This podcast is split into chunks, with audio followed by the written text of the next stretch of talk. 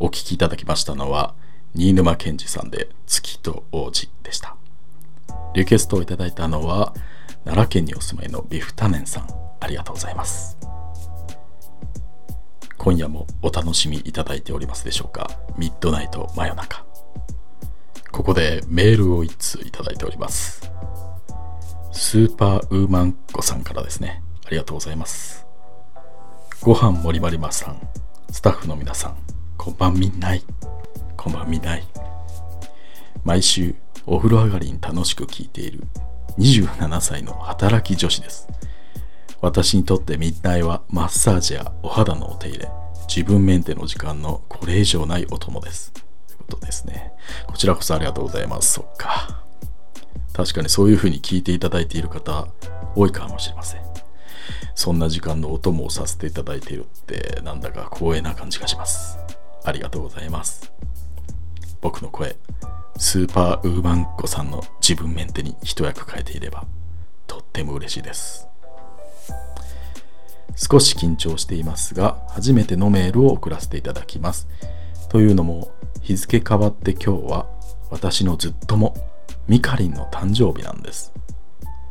実は先週ミカリンと喧嘩しちゃって仲直りできないまま今日を迎えちゃいました。喧嘩のきっかけは些細なこと。やめてって言っているのにずっとうんこの話をするもんだからついきつく言っちゃったんです。だってミカリンいっつもうんこの話をするもので。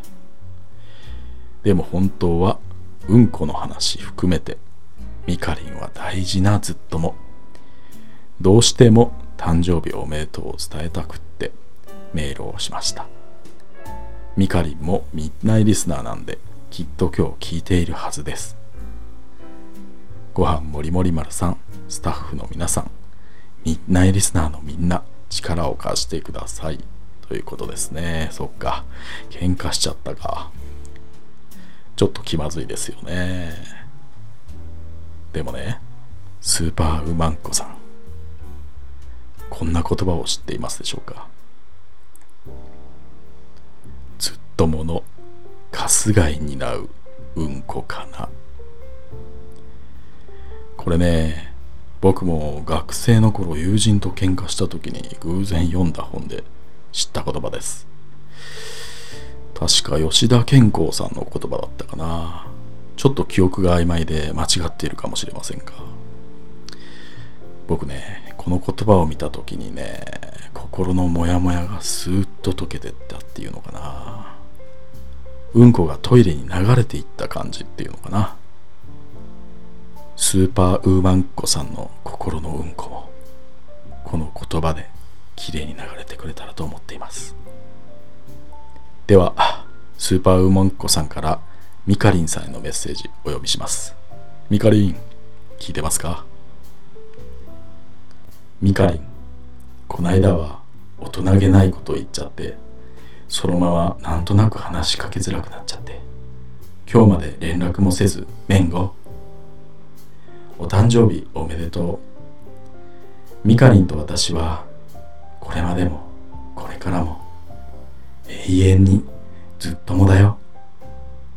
今日は離れ離れの誕生日になっちゃったけど、ラジオで一緒にこの曲聴けたらいいな。ご飯もりもり丸さん、うちらの思い出の曲、リクエストお願いします。ミカリンさん。スーパーウーマンコさんの気持ち届いたかな？二人の心のうんこきれいに流れたかな？少なくとも僕の心のうんこはきれいに流れた気がしますかりんさん僕からも誕生日おめでとう。そして二人のずっともに乾杯。では2人の思い出の曲リクエストをいただきましたのはエレファントラブでパンツ丸見えマイクは OK